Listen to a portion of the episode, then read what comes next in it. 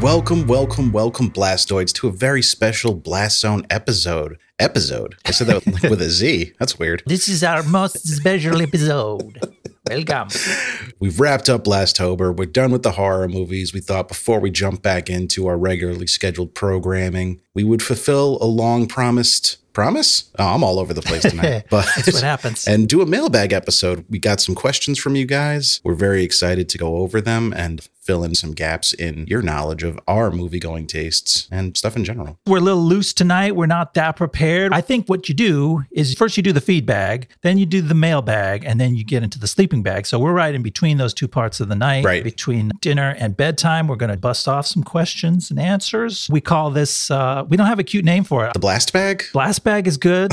It sounds like a puke bag you get on like an, air, That's the problem with everything we put blast on. It sounds gross in some way or another. the mail zone sounds like a dude strip club. Welcome to the mail zone.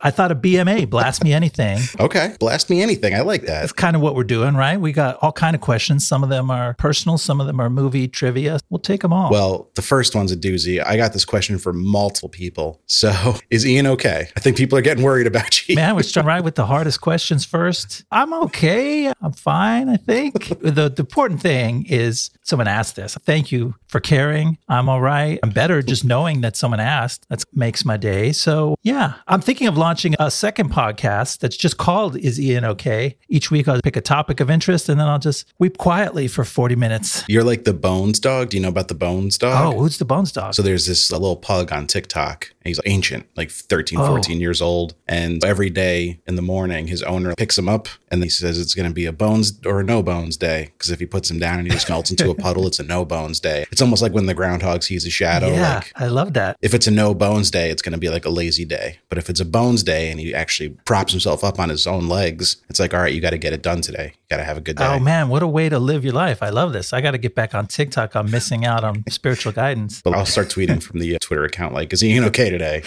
Everyone can base their day check. on that. Yeah, just do a check in now and then. That's really nice. Thank you, friends who, who asked about me. I'm doing better because of you. All right, so let's jump into the. I don't want to say the real questions because is Ian okay is absolutely a real question that we got from a few people. So we tried to attribute these to the writer when we could. There's a couple I could not source. I know I had them, Okay. but the, the first two I couldn't find who wrote them in. So uh, my apologies. But if you did, feel free to reach out on Twitter and let us know. It's uh, which bomb do you think was most fucked over by opening against tough competition? Either like a movie that was going up against the same audience that just had a bigger draw, or for whatever reason had a bad opening day with whatever else was in theaters at the time. What do you got for me? Yeah, this is a good question because we talk about it all the time. Uh, we're not that technical, but we love to speculate on shit that we don't know that much about. It's the American way. and we're gonna do some more of it here. So, as far as the most fucked over, I don't know. The one that comes to mind as just the competition that I wouldn't want was for the thing, which we did recently. It's mm-hmm. probably not really why the movie failed because the movie had a lot of other reasons why it was hated and despised and feared and loathed. But In Las Vegas and other places. and all, and in Antarctica and worldwide. But it opened against Blade Runner, man, which didn't do well either. But God, what a thing to be a sci-fi filmmaker and just oops, we just stumbled across an all-time classic. Even if you made an all-time classic, which we tend to think that Carpenter did with this one, but I think they're both all time Yeah. classics. Yeah, it's hard to argue at this yeah, point. but for me, Blade Runner is on a really elevated plane. And then in that summer, Poltergeist, E.T., Wrath of Khan all came out within a few weeks before the thing, and Tron came out a couple weeks after. So, like, what a summer of movies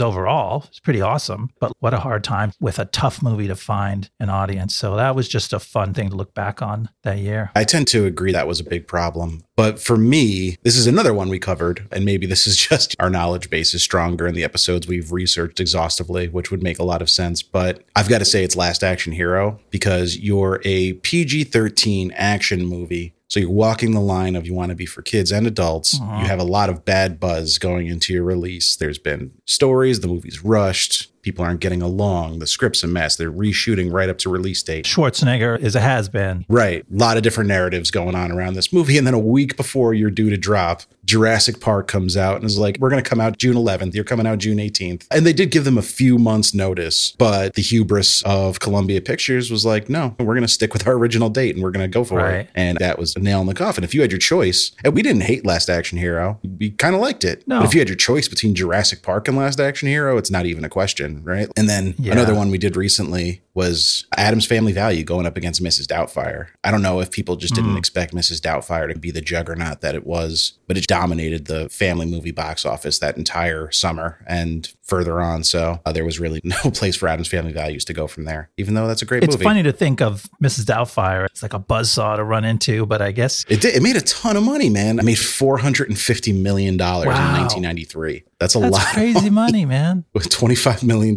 budget. There's no way they expected that. No. They might have thought they had a hit on their hands, but that just is up and beyond. Yeah, goofy little family movie. That's wild. Super dysfunctional too. Addams Family Values, for all its dark and dreary imagery, it's about a nice family. Mrs. Doubtfire, he's a fucking sociopath in that movie. Yeah. just gaslighting his entire family, trying to poison Pierce Brosnan, kill It's him. like, yeah, weird mirror images. One looks good and is bad, and one looks evil and is actually incredibly wholesome at its core. Exactly. But yeah, it's fun to think about the implications of if these movies had dropped at different times, would we be talking about them at all? Yeah. Or would they be massive hits? So speaking of 1993, it ties in nicely to our next question. Do you like and or fear covering bombs that you have personal nostalgic attachments to? I kind of love it. What do you think? I'm a little torn on it. I do feel like it makes it harder to be objective at times. You have this predisposition to either like or dislike a movie if you watched a lot growing up in a different time of your life, different mindset. It's always going to bring you back to that point of time. Like for instance, Clue. You didn't have really an attachment to it. Right. You were a little more lukewarm on it than I was. It was one of the formative movies of my youth. Sure. Watched it probably twice a week for years. So I don't know if I just watched it for the first time as an adult, would I have that same reaction? But then I look at Last Action Hero, not to bring Yeah. that up again, but that's another movie I watched constantly as a kid, and I think I was able to be fair with it. So I don't know. It's hard to say. It is fun when it's a movie you haven't checked in with in a long time. Yeah. It's interesting to see if it hits all those same pleasure centers that you associate with it from childhood or from early adulthood. But yeah, some of these movies I haven't seen in 20 years. Yeah. And I'm not that old, so yeah, in general, this pod is an excuse for us to go back to some of these movies. And sometimes we're doing movies that we have no relationship with. But when we go to the ones that we do, and that's neat because when else do you get to formally sit down with favorite stuff from your youth and take a, really deep reevaluation of it? All my opinions, I don't believe any of them are objective. I'm very good at rationalizing and coming up with explanations for my skewed worldview, but it's all just me blabbing on as I'm doing right now. So it's fun to do. I feel the pressure if it's a nostalgic movie for me, and I know it's a nostalgic movie for a lot of people. Some of these movies are big and important to a lot of people. That's where I feel like, oh boy, now I have to do some justice to it. We have to make sure that we cover the movie in depth in the right way and talk about all the issues and not forget to mention this or that thing. And I feel that pressure more when it's a big heavy hitter movie that has a lot of fans versus some of the movies we do are kind of Right. chunky. And then I go in like, fuck this, whatever. yeah, there's not a lot of people standing up for Dreamcatcher. The no, that was a free for all. even though I think that movie has its merits as just a complete drunken disaster of a watch. But you bring up a good point is like how we watch these movies. If I were to throw on Clue as an adult, I'd probably watch it pretty like non-critically. Right. I'd just throw it on to try to press those same buttons that I remember from youth. When I'm watching it for the podcast, I have to be a little more critical and a little more in depth at what's actually going on in the movie, what kind of decisions the filmmakers are taking. And it completely changes the viewing experience. So I can see how that would challenge the notions I've developed over the years about specific movies. But so far, I haven't run up against any beloved movies from childhood that I end up hating on a rewatch, which is good. But I'm sure it'll happen eventually. Nothing you've had to walk away from or disavow. So it's a good sign. So far we're only like 36 37 episodes deep Yeah. as of this recording so i'm sure it'll come up at some point all right our, our buddy pat's a tweeting at pat's a tweeting on twitter asked what cult classic is treated like is good but is actually just bad spicy question we're going to make some people mad with this one I, I hope you will. I'm interested to hear what you have to say because you're a much deeper movie buff than I am and have a larger catalog in your brain of what are the cult classics. And you're likely to have a good, strong opinion. I'm sure there's some hipstery ones that I haven't even seen that if I did see, I would not like and not join the bandwagon. But Right. all I could think of that I have a strong opinion on is Dune. And it's hard for me to even believe that some people do see that as a classic. Classic, but I know that there are some people, and if anyone out there does think it's good, they're mistaken. It is bad, in fact. I actually really hate that movie. to be clear, because by the time this releases, the new Dune will be out. We have not seen Right. 2021's Dune yet. No. We're talking about the 1984 David Lynch version that we covered That's on right. the podcast. Oh man, I hate that movie. But I'm sure you have even more spicy opinions on some other ones. My first one is probably going to make some people mad. It's okay to like this movie. Just because I don't doesn't mean I'm saying you're wrong for liking it. But man, I do not like Brazil at all. Ooh, interesting. I think it is just like a bloated, indulgent mess. I think it's trying to walk the line. Like it's science fiction, drama, comedy, black comedy, satire. It's trying to do too much. It's dystopia. It's mm. throwing too many things at the viewer. It's bloated. It's two and a half hours. And ah. apparently it was cut to shit to get to two and a half hours. Okay. I don't know. The movie just does nothing for me. I've watched it maybe three times in my life, just trying to see what's wrong with me that I can't get into it. And Oh. every single time I walk away from it underwhelmed. And I do like Terry Gilliam as a filmmaker. I really enjoy a lot of his other movies. So it's not that I have a bias against him, even though he's reportedly a bit of a shithead. But like I really like 12 Monkeys. That that was like a formative sci-fi movie of my youth. I did like that too. But yeah. no, I just I can't get into Brazil. And my other one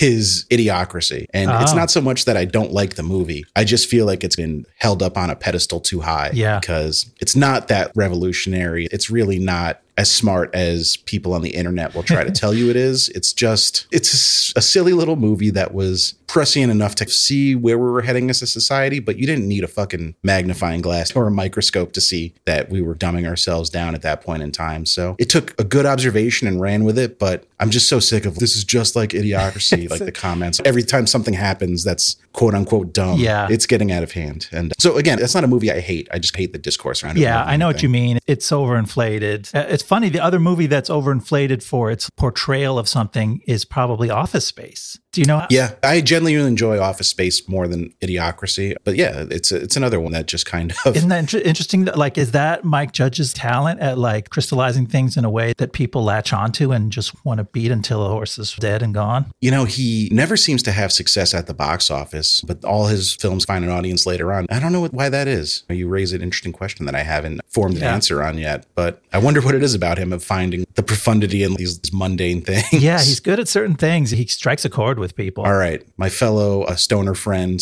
Video Jame Yes. from Twitter, Good our buddy James, wanted to know our favorite at-home movie meal. So if you had all your druthers, you could get whatever you wanted for dinner. You're going to sit down, watch a movie. What's your snack look I'm like? going to say my go to is pizza and wings. It's very straightforward, predictable. It's just for me, it hits all the pleasure centers, the salty, spicy, ranchy pleasure centers that are deep in my brain that need to be triggered. It gives me a little bit of everything. It doesn't really give me a little bit of everything. It gives me the same two things. it's not giving you any vegetables or any No, fiber. No, Uh, I said that, and I'm like, that is absolutely wrong way to describe it. It's giving me two flavors of the same thing, which is hot and salty and uh, right. and fatty, and I love it. And my girlfriend and I both are amenable to the same order, so it's something we can eat together and enjoy a movie together. That is great. Yeah, pizza and wings is a classic. You can't go wrong with that for lounging in front of the TV. I would say for football watching, I gravitate towards pizza and wings. For movie watching, though, it's like American Chinese food Okay. is, is where I go to. Those really like greasy, crunchy chicken wings you get, oh. with some dumplings, little bit of sesame chicken, or just those dishes that are mostly like sugar and cornstarch slurry. Oh, yeah. And a little bit of pepper thrown in there for spice. I don't know. It's my thing. If the kids are in bed or they're at their grandparents for the night and I'm going to sit down and watch a movie, I'm getting just a disgusting amount of Chinese food. I want them to send me like four fortune cookies because that's how many people they just- think are eating Just you me. and they estimated for. yeah, so that's what I'm looking for. If I get less than three fortune cookies, I'm like, I failed Yeah, you today. messed up, I didn't have the eye of the tiger. so that's my preference. Kind of standard answers, but you Yeah. know, that's okay. Nothing shocking in there, but movies are a kind of comfort food, and so why not have comfort food along Some movies are comfort food. Some movies are. Yeah, uh, don't do Event Horizon. You should probably fast before that movie. Yeah, no pizza and wings while watching Event. Maybe on the fifth time you're watching it if you're used to looking it. at your slice of pepperoni and then looking up at Sam Neill's scarred body. I'm like, well, these things are really similar. somebody like elbow deep in somebody's throat for some reason, chewing on hands. Our friend Nash Flynn, good old Nash, wants to know how much do you love the mummy on a scale of 10 to 10? And do you support Brendan Fraser in all things? Not a lot of wiggle room in this question, Nash. What's the deal? No, it's a bit of a loaded question. Yeah, I don't know if I can go with her on the premise. I, I found the mummy to be nice, fun little movie. Good, clean, sandy Yeah. fun. And uh, I like Brendan Fraser. Fraser. Does he say Fraser or Fraser? I don't know that. I don't know. I've always said it Fraser. Yeah. I think I probably have too. like the Kelsey Grammer character. Yeah, yeah. I pronounce it the same Brendan way. Fraser. I don't know if that's correct, but that's how I've heard many people pronounce Okay. it. So I'm going with it. Yeah, he was fun at the time. He has a weird core of sadness running through him. I don't know if that was always true about him or if that became evident later on in his life and his career. I feel like he's maybe been through some things in recent years. He has, yeah. Google his story of his semi, how do I even say this? Semi blackballing from Hollywood. Oh, okay. Like he had his own little Me Too moment, but as, as a victim. Oh, and had a very sketchy run in with a powerful producer at an award show and called him out on it and was basically cast out of Hollywood for a little while because of it until people started holding these powerful men Wow. more accountable for their actions. And then he also had a, a hefty alimony payment, I think, a, a divorce settlement that he had to pay. And then he stopped working and that put him in some financial trouble. jeez. So yeah, he had a rough decade or so, but he, he's back now. He's working pretty steadily. He's been in some fun movies. I loved him in No Sudden Move, That was and fun. he's got more stuff coming out. So yeah, we love Brendan Fraser. But on the question of the Mummy specifically, it's fine. Yeah. I don't hate it. Uh, those first two movies were okay. Rachel Weisz in those movies was special to me as a young man. Definitely awoken something in me. and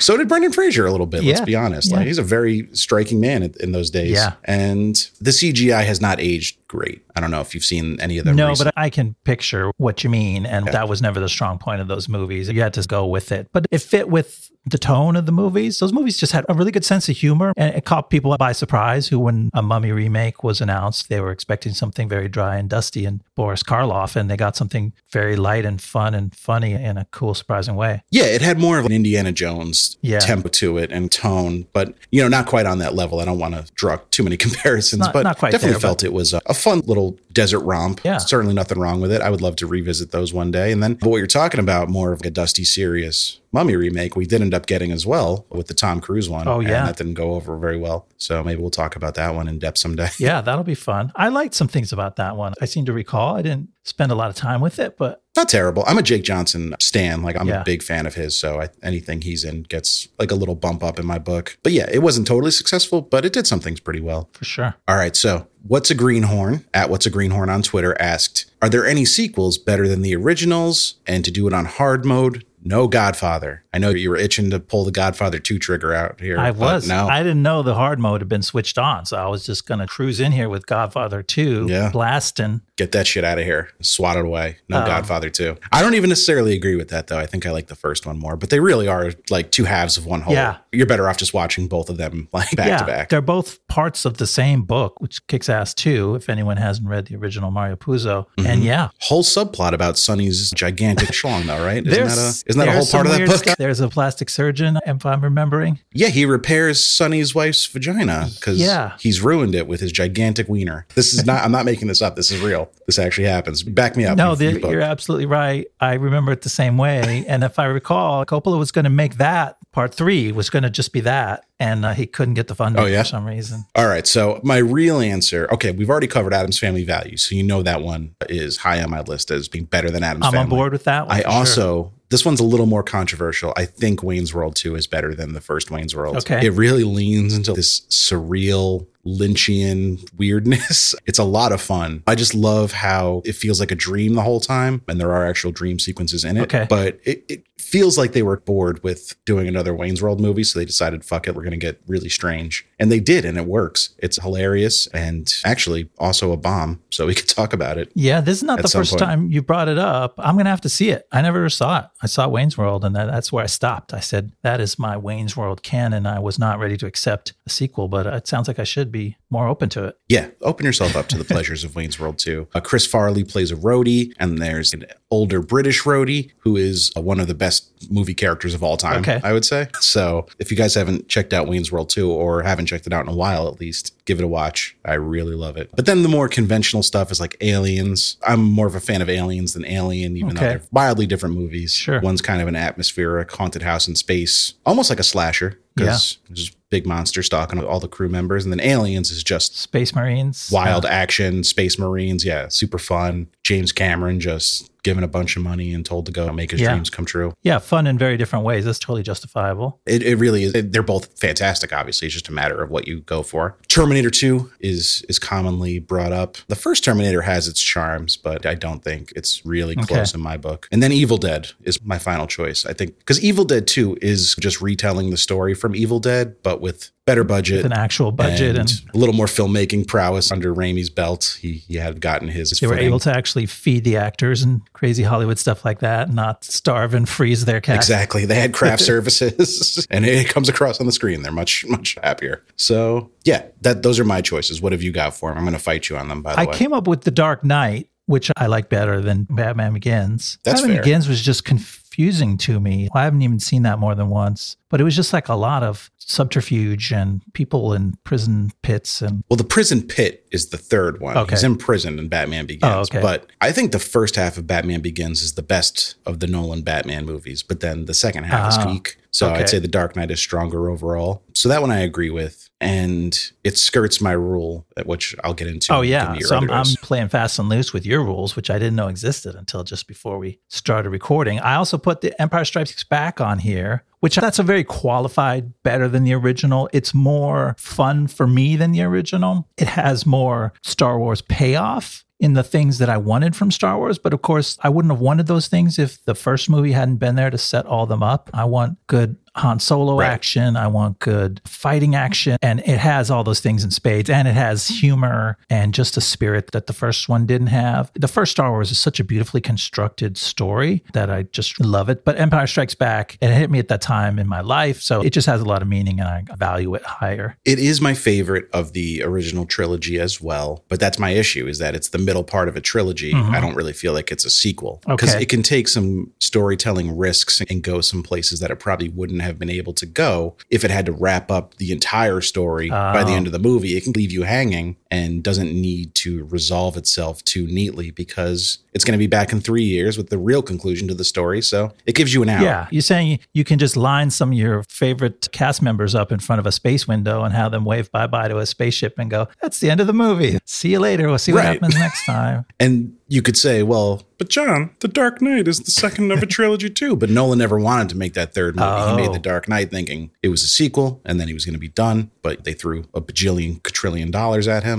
And he was like, fine, I'll make this weird Occupy Wall Street movie with Bane if you guys force me to. It's my Bane impression. That's I good. wondered what would break first, your spirit or your body. That was effective. Um, if you could just dub Tom Hardy Yeah. over me, would I be could put a little great. effect on it to give you the mask sound. Your spirit or your body? Also, it always bothered me that I'm going on a rant here, but it bothered me that Gotham looks so different from The Dark Knight to The Dark Knight Rises. Mm. Like they filmed The Dark Knight, I think, pretty much all in Chicago, and it looks like Chicago. Okay. And then Yeah. The Dark Knight Rises is like all Pittsburgh. Is it? I'm pretty Okay. sure. And it, they just look like wildly different cities. And then, of course, they film some parts in downtown, like they go to the Wall Street Stock Exchange and film scenes there. But it's, I don't know, it, it doesn't feel like a consistent city from one movie to the next. I'm not a big fan of The oh. Dark Knight Rises, but that's not Oh. Okay, sure. Anyway, Empire Strikes Back, better movie than Star Wars, I agree. But as it's the middle part of a trilogy, I couldn't pick it for mine. That's fair. We're laying down That's the rules. rule. This is our I'm first mailbag, so we're only hammering these things out for the first time. It's true. We're making it up as we go along, but that's long been a rule of mine when discussing favorite sequels is that if it was envisioned as part of a trilogy, that I don't throw Okay. it out there. And I think Randy from Scream had that rule Okay, too. you and Randy teaming up on me here. I get it. I know when I'm beat.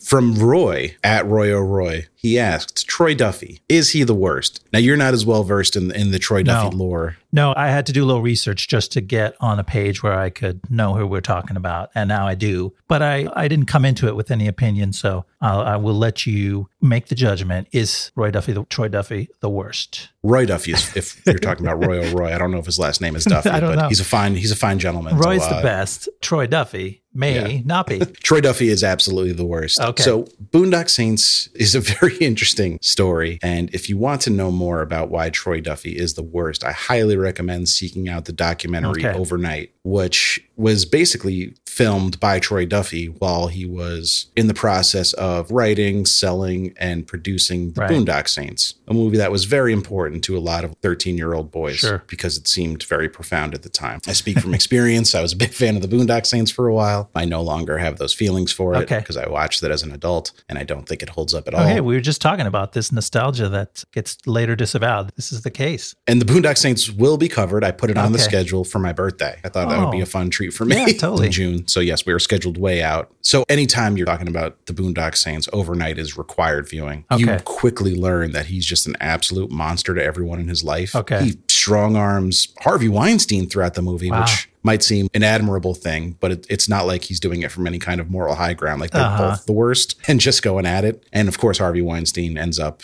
with the upper hand eventually. So it doesn't even get a happy ending in that sense. But he has this band and they're terrible. And he's like, part of if you want to buy my movie, you got to sign my band. Like, Oh, we want boy. a major label release. We're going to do the soundtrack to the movie. But also, he's terrible to his band and tells them they don't deserve any money because he's the star and he's making everything happen. He's terrible to his mom. He's just a really bad person. Wow. I don't know if he's still like this. I, I check on his Twitter every once in a while. You think maybe he's had a reckoning? He's done a little growth? Yeah, he self-financed the sequel to the Boondock Saints called All Saints Day Uh-huh. that I don't think was that well received. I can't say for sure if I ever actually saw it. It came out long after the original Uh-huh. movie was released, and after that, I think he's pretty much been persona non grata in Hollywood. I don't, I don't think he'll be back anytime soon. So yeah, maybe he's had a chance to step back and look at his actions and how they've affected his life and career, but I can't say for sure because he doesn't Oh, give a lot of interviews. Well, we'll have to keep him in the worst category until he proves otherwise. Yeah, have you ever seen Boondock Saints? No, I've seen clips from it. I know what it is, and I have a little sense of how bonkers it is, but I'm going to have to come to it fresh for when we get around to it. All right. So ADH Dean, our, our buddy Dean, Hey, Dean. wants to know John Wick or John McClane? Good question. Fun question. Good question. Different dudes go about their work differently. Yeah. And it's open to what does this mean? Now, for me personally, I would go John Wick if I needed more people killed, but I very rarely need the quantity of people killed. It's rarely my most important thing. So I'm going McClane.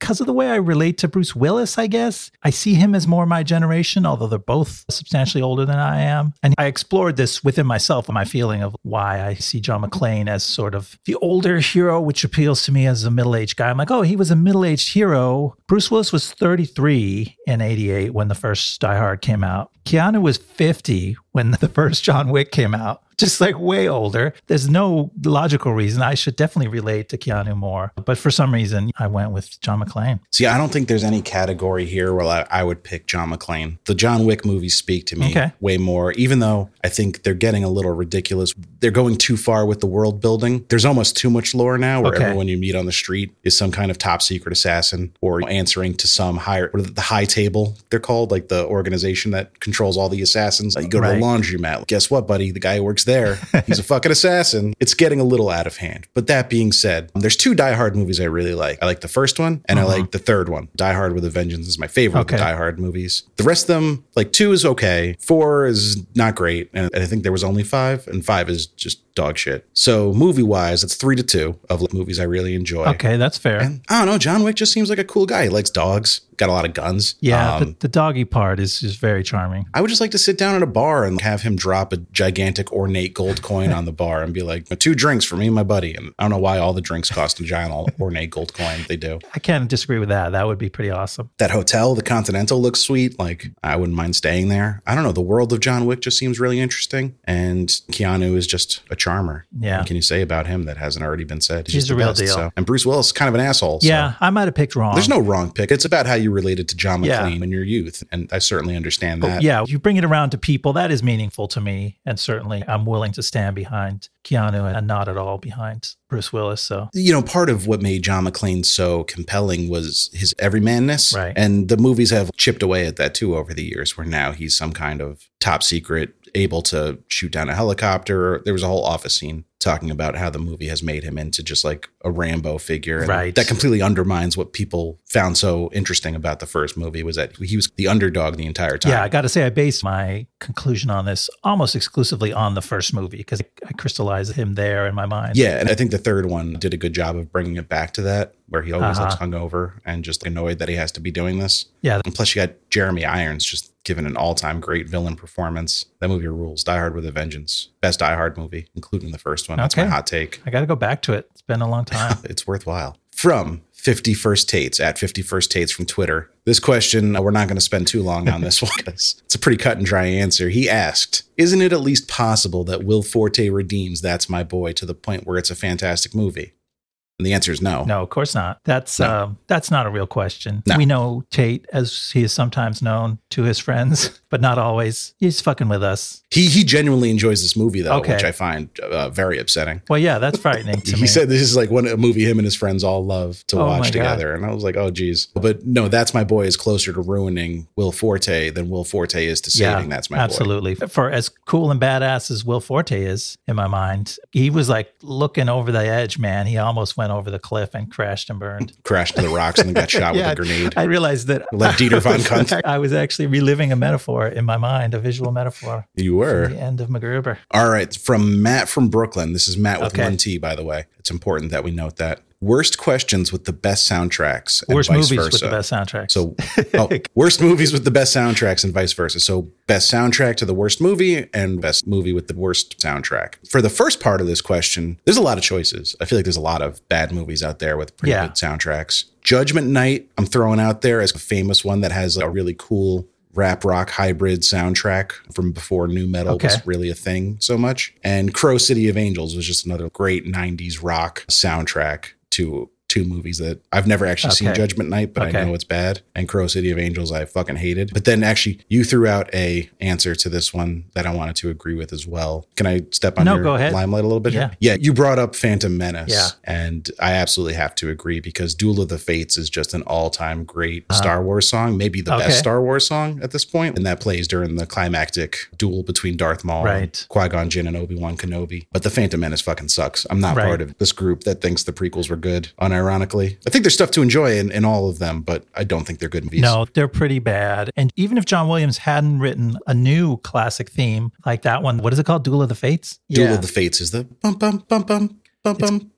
Like a choral part in there. Yeah, even if he hadn't established something new, he still hit all the classic hits, and that makes that score better than 99% of every score ever written. Yeah, John Williams, uh, absolute master. For the second part of the question, though, now this is controversial. And again, this is kind of a cop out because I was having a hard time coming up with an answer for a movie I really like with a soundtrack I hate. Right. But I'm going to go Inception. Okay. And again, it's not Inception's fault because I think Inception's score is very effective within the movie. It's just what it did to movies in its wake with the Yeah, the Brahm. became such a fixture of every movie and trailer for the next decade and it's gotten so obnoxious that sound makes sense within the movie there's an explanation for it because it's the very slowed down version of the isn't it an edith piaf song Yeah, I believe that's correct. so that's like a string being hit, but in, in a very slowed down tempo, or a trumpet. I can't remember exactly what the part of the song it is that's making that noise, but it actually has a narrative purpose within the movie and also Yeah. works as a score. But it's just been co opted and ruined by every action movie The since. thing is, it just really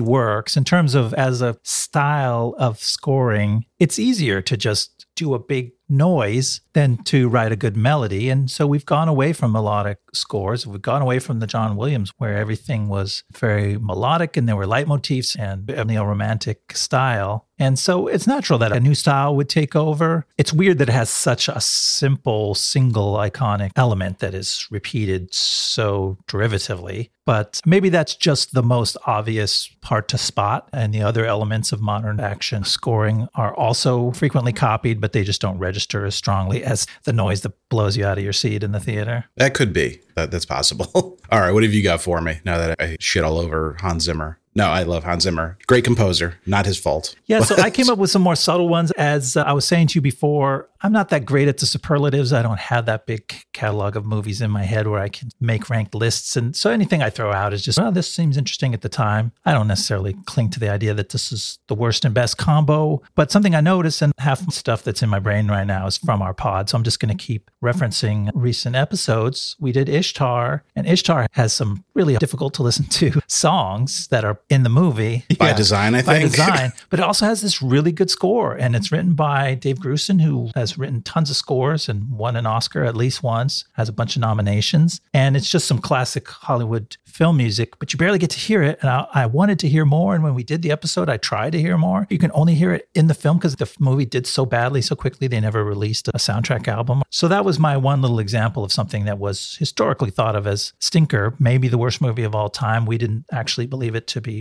more than just mildly bad. bad. Yeah. Yeah. Um, but that actually has some really cool music that I wish I could have heard more of. On the good movie side, I picked a combo of the Addams Family and the Addams Family Values, Oh, good, which good, are good call. great movies, have incredible scores. Marc Shaiman scores for these are these very idiosyncratic in this Addams family gothic kooky high energy style and just beautiful melodies. So well written. They just take you to all these places that you wouldn't think you would be able to put on the score and listen to it and get into it because it's so like weird. Like i don't want Addams family kooky spooky music dragging me around the kitchen when i'm trying to make a sandwich but like it's intoxicating. It just makes you want to keep listening. That's the good part. The bad part are the soundtrack songs that Barry Sonnenfeld picked for both of these. In the first movie, MC Hammer's Addams Groove, which is by far the better of the two and is still a pretty crappy tossed off song. And then the really bad one from Addams Family Values was Tag Team's Addams Family Whoop. There it is, which is just the cheapest knockoff of their own song. God, that song is fucking horrible. It's so bad. And it's just so obviously bad. It's like, okay, I need you to make a whoop. There it is, but say Addams Family in it. And they're like, okay, we could do that. Give us 10 minutes. We'll get it to you. And now they're doing it with ice cream. Have you seen Oh yeah, this scoop, scoop? there it is. it is. I don't know. That's cheesy too, but I, I found them more charming than I did when they were leaning into it in the end credits of Addams Family Values. Yeah, that, that commercial has very polarized reactions from people I've noticed. Some people really hate it. But yeah, I'm more on your side. I think it's yeah, fine. I was ready to hate it, and then I saw their faces, and they just won me over because they were being cute and softened me. And Yeah, they're a little older. Happy for them to cash in on their big Yeah. hit one more time. From Craig, he asks, What is the worst movie you've ever seen and was it a bomb? I think we alluded to this earlier. I think That's My Boy might be the worst movie I've ever sat through beginning Yeah. to end. And I would have gotten up and walked away from my TV if I could have, but I had to finish it for the podcast. Also, The Room. Uh, a lot of ironic affection for The Room has Sure. Sprung up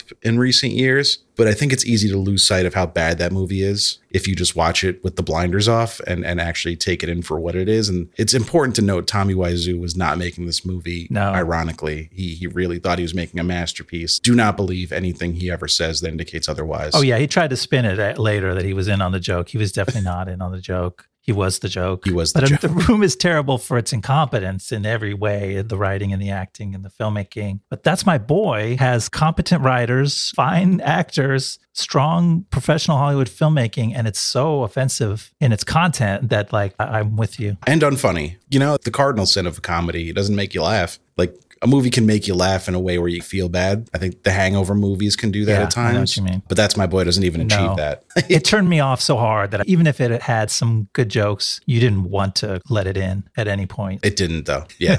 I was going to throw in Crash. I don't know how controversial that take is in this day and age. Are we talking Cronenberg or, or uh, Haggis? Haggis. Okay. Yeah, you're right on that. The, That's a uh, good call. I hate Yeah, that that one stuck out. That was from an era when I wasn't paying that much attention to movies, which was right up until earlier this year when I became a movie podcaster. And uh, yeah, that one just stuck in my mind. It's like, I'm really mad at this movie and I did not like it. But it was not a bomb. It was a huge success, made over 100 million bucks. One best picture Yeah. too. Somehow. It's a fucking travesty. Yeah, that movie sucks. It pains me because I like seeing Matt Dillon and stuff. I feel like Yeah. he doesn't pop up in a lot of things anymore. And that was like his big movie at the time. And and I hate it. Yeah. I hate it so much. But Wayward Pines, that's a good Okay. Matt Dillon thing. It's You guys are into it's a show. We have Matt Dillon for ourselves. Yeah. Sean O'Brate asks, what movie in the works could be the biggest bomb and which movie could break Avatar's record? When we first got this question, we were going to record this earlier. I thought No Time to Die was definitely on track to be a huge bomb. And it seems like that was correct because it had a $940 million break even point officially. Yeah,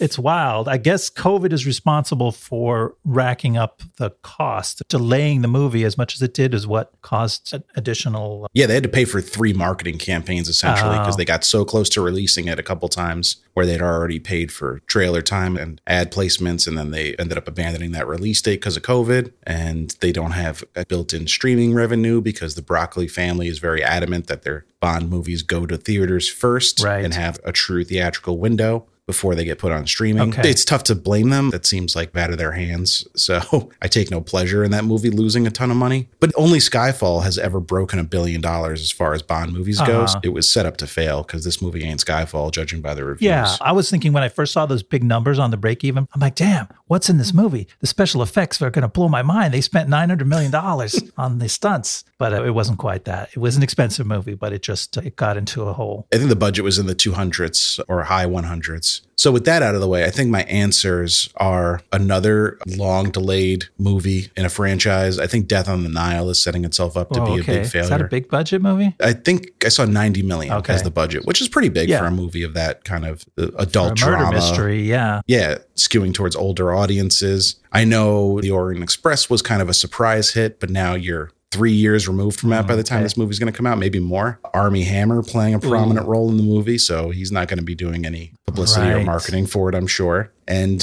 I just think the appetite for a sequel's probably dwindled away as COVID ate into its goodwill it had built up with the original. So I could see that one flopping hard. And Wonka, the Chalamet oh. Wonka, Oh. I think people just are over that character. I think Charlie on the Chocolate Factory is not well thought of now. No. It made money when it came out, but people don't like that movie. And I think it soured the character for a little while. But what a weird character that was from the start and the relationship it's had with the public over the years, passing through its various Wonkas. But yeah, just judging by the jokes about the uh, Chalamet chocolate hat pick that went around Twitter, nobody was like, but wait, don't make fun of it because it's going to be awesome and I can't wait to see it. No, that was not the discourse. No defenders popping up. Yeah. Yeah. we love Timmy. Timothy Chalamet, great young actor. Oh, we're excited to see him in Dune. Call Me By Your Name is a great movie, a great performance in it. So it's nothing against him. But as far as what I think could beat Avatar's record, I don't think it's going to happen anytime soon, just with the box Yeah. office landscape mid COVID. I don't even think the Avatar sequels have a chance. I don't think the Avatar sequels would have a chance regardless. I don't No. think anyone really cares. The Batman, I think, is the next movie that could realistically break a billion dollars at the box office, though. The buzz on this movie is huge, and people seem to be really into it. I'm avoiding the buzz. I'm excited if that's true. I don't want to get my hopes up, but I do think right now only a superhero movie could get into that upper stratosphere, but it would also have to be a surprising superhero movie and maybe the Batman can be that movie. yeah, it'd have to be a superhero movie with a well known character that's actually good. It's actually good, breaks the mold. I think Marvel just milked their mainstream characters to the end of their natural lifespan. And now they're going deeper and doing interesting stuff, bringing out different characters. Yeah, I'm excited for the Eternals. I think it's going to be a good movie. I think Chloe Zhao's a huge talent, but it's the Eternals. Right. Like I read comics my entire life, and I'm barely familiar Right, with them. yeah. We're getting into the dregs of Marvel characters, but I fucks with Matt Reeves, uh, good director.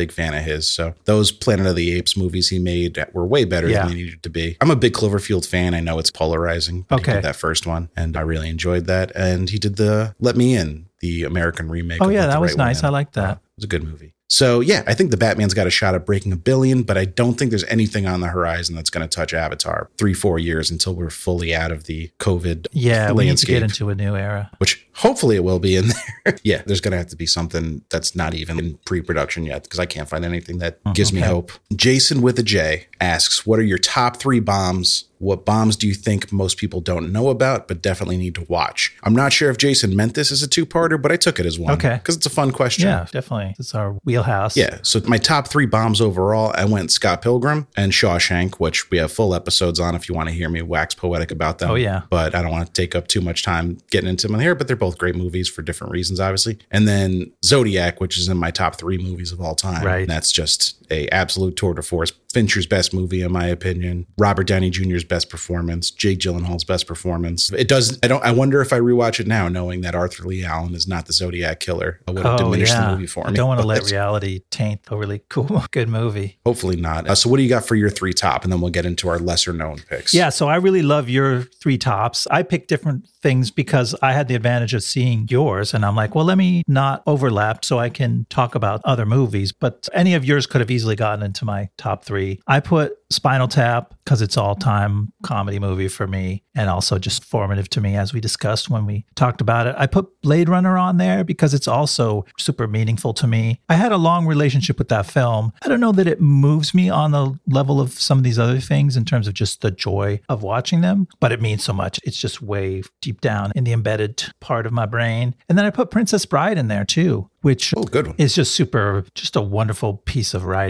and acting and filmmaking that I just love very much. It's corny to love Princess Bride probably today, but I don't think so. I, I think it's one of those movies that kind of transcends coolness. I don't think anyone's going to give you a hard time for loving The Princess okay, Bride. that's good. It's almost universally beloved as far as I can Yeah, tell. it's nice to think that it hasn't crumbled. Nobody in the cast became too problematic to revisit, and it's harder and harder to do these days. It sure is. Uh, actually, when I met my wife, she had these two bottles of wine, and they're called the Bottle of Wits. And Oh. it's an inconceivable cab and an as you wish white. And there Oh, are these wow. two little Princess Bride themed bottles of wine that we still have, as far as I know, in our liquor cabinet locked up somewhere. I don't think we'll ever That's so cute. Oh, I them. thought she was going to like pour two glasses and go, should you drink the glass in front of you or would you drink the glass in front of me? I think that's the idea, but yeah, we like them as a little collectible. And I don't think it's the quality of wine that like ages super well. You're not So- keeping it for that special occasion. It No, we're not cellaring it or anything just like looks that. good on the shelf. Yeah, exactly. No, good choices. And then lesser known, I, I went all like dark sci-fi. I'm, I'm starting to wonder what's This going on in my brain. I went Dark City, which we're gonna have to talk about someday because uh, there was a long time when Dark City was my favorite movie Okay. for a long stretch of my life before No Country for Old Men took the mantle. And it's just a, a super effective, creepy, moving, smart, haunting movie. Also, it's got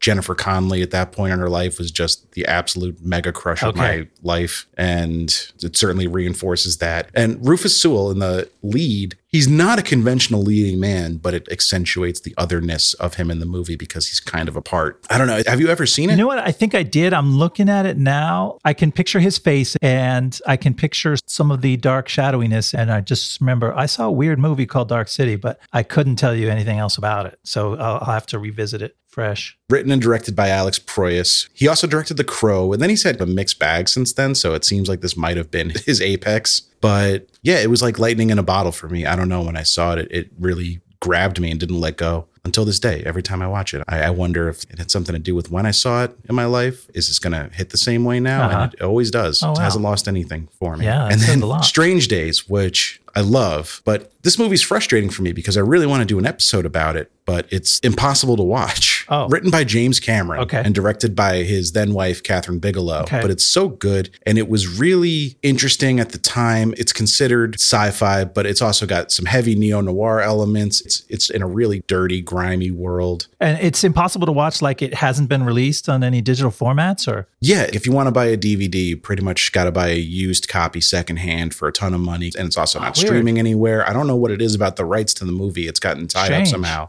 And it's become like Yeah, a strange days. Strange Yeah. Days. And it's become like a collector's thing. If you sail the high seas of the internet, you can find it to be sure. Okay. But you know, that's not the same as, as having a physical copy of it on Blu ray or whatever. And it was well received. It obviously bombed horribly. Uh, this is like one of the financial disasters of the 90s. It had a $42 million budget and only made $8 million.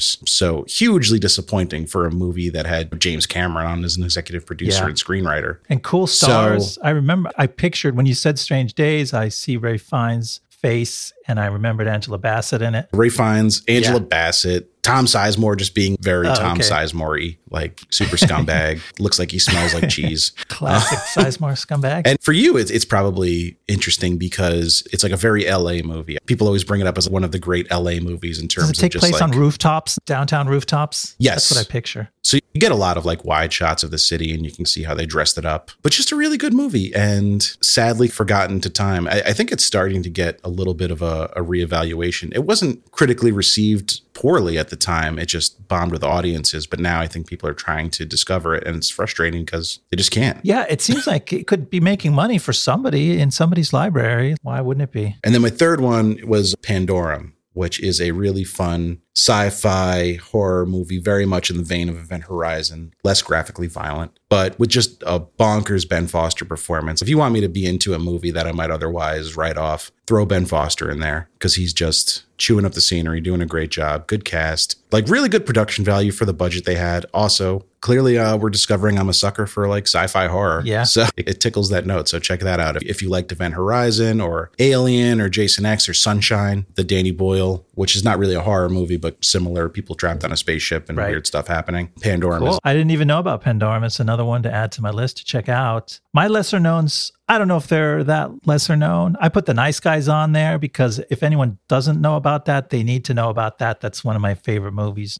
Absolutely. Uh, I put Buckaroo Banzai on there. Is that like a movie that everyone knows, or is it just me? I'm not going to lie to you, Ian. I've heard the name before. I couldn't tell you a fucking thing about Buckaroo Banzai or what it is. So So, you're dead on with that one. I did find a real cult classic bomb. It's got John Lithgow and Jeff Goldblum in it, but it stars Peter Weller, who is similar to your guy in Dark City. A face that you like, but like, why is that guy the leading man kind of guy? And just a really trippy movie. Like, I haven't even seen it since the whatever decade I won't mention, but it was an 80s movie. uh, but super trippy. Maybe that'll be something that I try to drag onto our schedule at some point because I just loved it. Peter Weller as a fucking super scientist superhero who also played a white strat in a rock band, and for after that time in my life, I'm like the white Stratocaster is the coolest guitar ever, and it's that stuck with me. I'm looking at this cast right now. Yeah, there's some people in here, man. Yeah. Christopher Lloyd, Ellen Barkin, Clancy Brown, Oh, there you go. Jonathan Banks from Breaking Oh, Bad right. is oh, in Oh, this wow. one. That's neat. Yeah, that's cool. I would check this out. Okay. We'll throw it on the list. I didn't have it on there. So That'll be a weird one. And then I put Nice Children pick. of Men, which also I feel like everybody must obviously know about because it's a classic sci-fi of the modern era. And yet maybe some people don't. So if you didn't, now you know. Please watch it. Yeah, Children of Men is an absolute classic. One of the most uh, upsetting movies you could watch and still enjoy. Like it toes that line very closely, but I'm a big fan of that movie, and it makes me lament Clive Owen's career, like why he didn't get to do more in movies because I think he's capable of being Yeah. very good, and he was apparently very close to being James Bond before Oh, Daniel. Craig Yeah. the That could have changed the whole arc of yeah, yeah, and I think you got a glimpse of how he could play that and his role in the Bourne Identity, Oh, which okay. I think he's not on screen for very long, but he does a great job with a, a short amount of time in that movie. He's cool, but he's so much more Uh-huh. vulnerable. He's not an action hero in Children of Men. He's an accidental guy that gets dragged into some deep shit. And it's, he has a soulfulness that's really cool. It really works for that role. Yeah, we got to cover that movie. It's so good. There's so much to talk about with it. So our friend Jack, oh, I don't know if we're allowed to say his name. Our friend at Hans Gruberton from Twitter asked, "Which movie protagonist do you Wait, we should say it's to?" Hans Gruber Tron. Uh, Hans Gruber Tron. Oh, it's it is a Hans robot. Gruber. Hans Gruber. Is that the idea? I never really interrogated his handle before, but I think that's what that is. You're right. Yeah, that makes a lot more sense. All right, cool. Yeah, sorry, buddy. We didn't pay that much attention, but we love you. And your question: Which movie protagonist do you most relate to? Yeah, what do you got for me? Ian? I I went with a weird one. I said Charlie Kaufman from adaptation, but also his twin brother Donald Kaufman. Maybe Donald more in some ways, because I'm like big on to Robert McKee. I don't know if you know the relationship between. There's a real life Charlie Kaufman, obviously, who wrote the movie. There's a fictionalized version Right. of himself in the movie. There's a fictionalized version of real life screenwriting guru Robert McKee in that movie giving a lecture. And I listened to actual Robert McKee audiobooks of his screenwriting books. And his real voice and his real attitude is actually quite similar to what's his name from Succession, who plays him in the movie. Cox? Yeah, Brian Cox. Oh, Brian Cox, yeah. My probably my least film head take is that I don't really enjoy Charlie Kaufman Okay. movies. I find them impenetrable. Like I know that they're good, and it's not that I don't like any of them.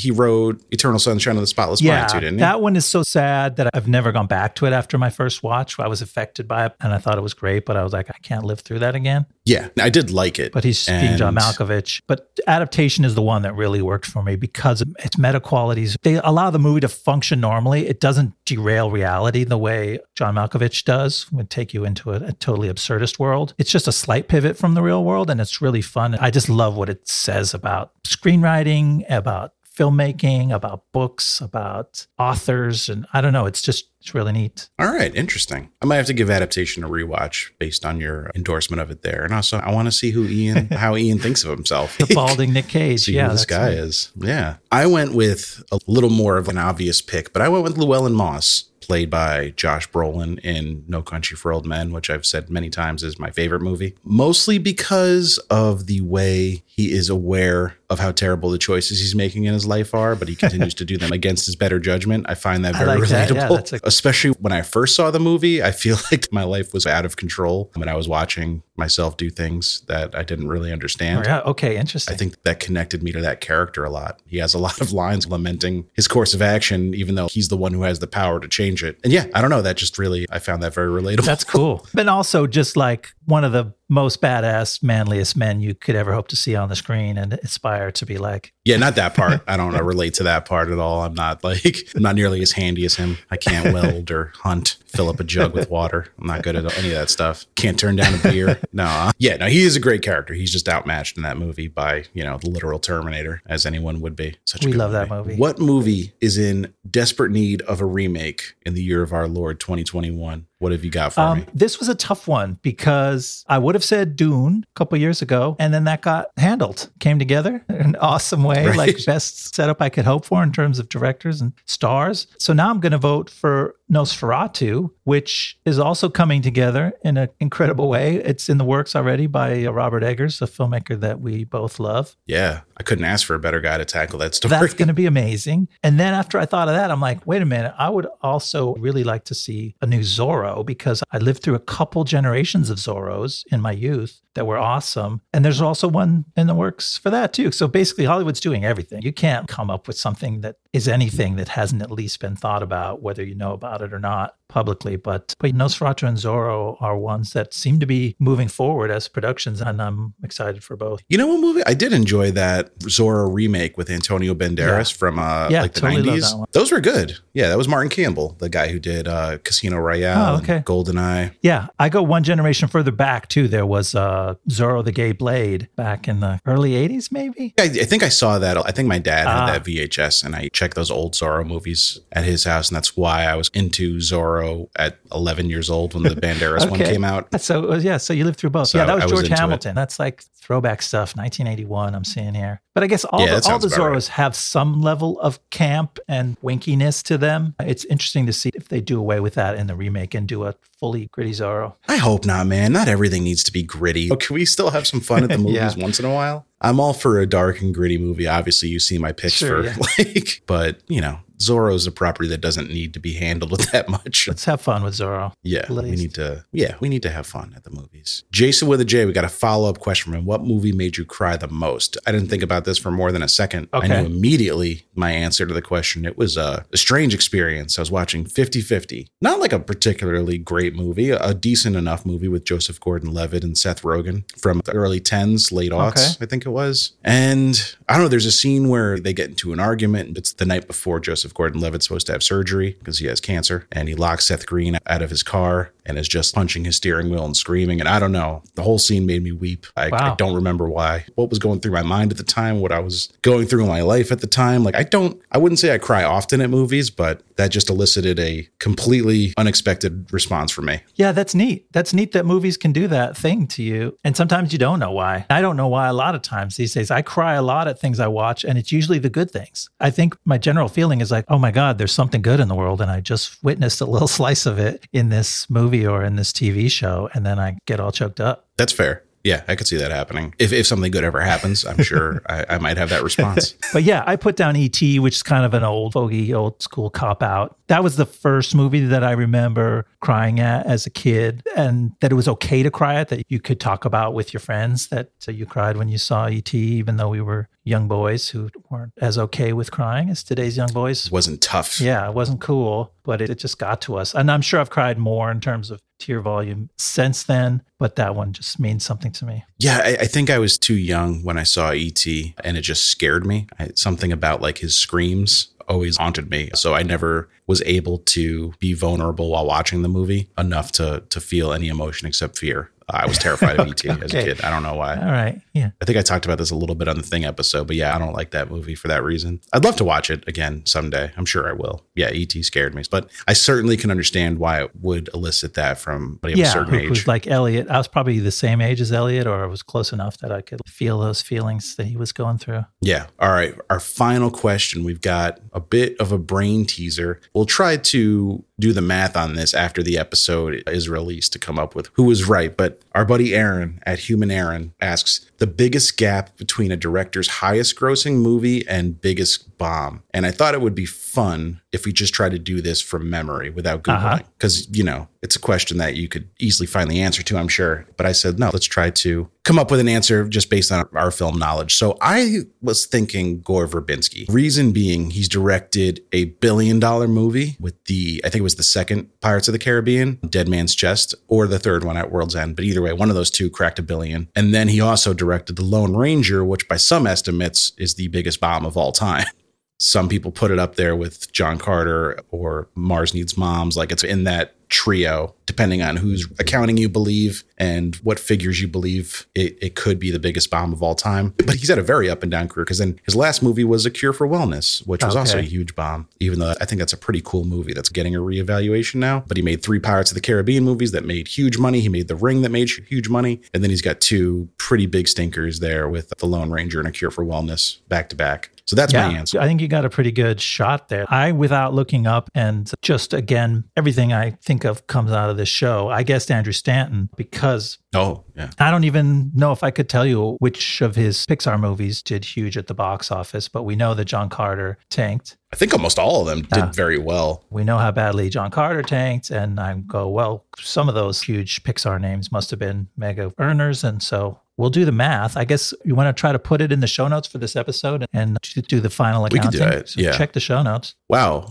We're going to be close because Finding Nemo made $950 million. Okay. He directed that. Oh, Finding Dory cracked a billion. Oh, so let's say Finding Dory is his biggest, 1.03 billion. And then John Carter, what did John Carter end up losing? Exactly. Do, do, do, do, do, do, do. Aaron, you done good. You gave us a really good question. This is a fun game. It's, it's just going to be neck and neck. We may not even be able to really declare a winner. uh, Say for sure. so yeah. close. We might have just come up with the two top answers independently. Look at that. Yeah. Pretty good. Pretty good. But that wraps it up. That's all we got, right? Yeah, That's all the questions That was a fun mailbag. We chewed through it. Yeah, this was a blast. you see I what I did there? Yeah, that was good. That was good You're stuff in by the me. zone. Oh, we're punchy. But seriously, uh, this was almost like a week off for us. We obviously didn't have to research as intensively as we do when we're covering a specific movie. But it was just really fun to share our personal takes without any attachments to a specific filmmaker or film to kind of tie them into. talking into. a little more off the cuff. We had a great time. This was fun to do. yeah, I think we can do one of these every six months to a year, break it up the regular schedule. And we've been doing this now for just over six months. Man, the time goes by so fast. Can you believe it? It's crazy. right? It's pretty wild, but I'm having a blast still. Yeah. I'm still having fun doing these every week. I hope you guys are still having fun listening. Yeah, we hope so. We're in it for the long haul, not planning on stopping anytime soon. Yeah, well, thank you to our audience who thankfully keeps growing, and we'd love to see that people are listening. That's what keeps us going, but we would keep going even if you weren't there because we care about this and we're in it for the long haul, like John said. But but it sure does help. Yeah, but still keep listening. Don't Yeah, go we don't- away we don't- now.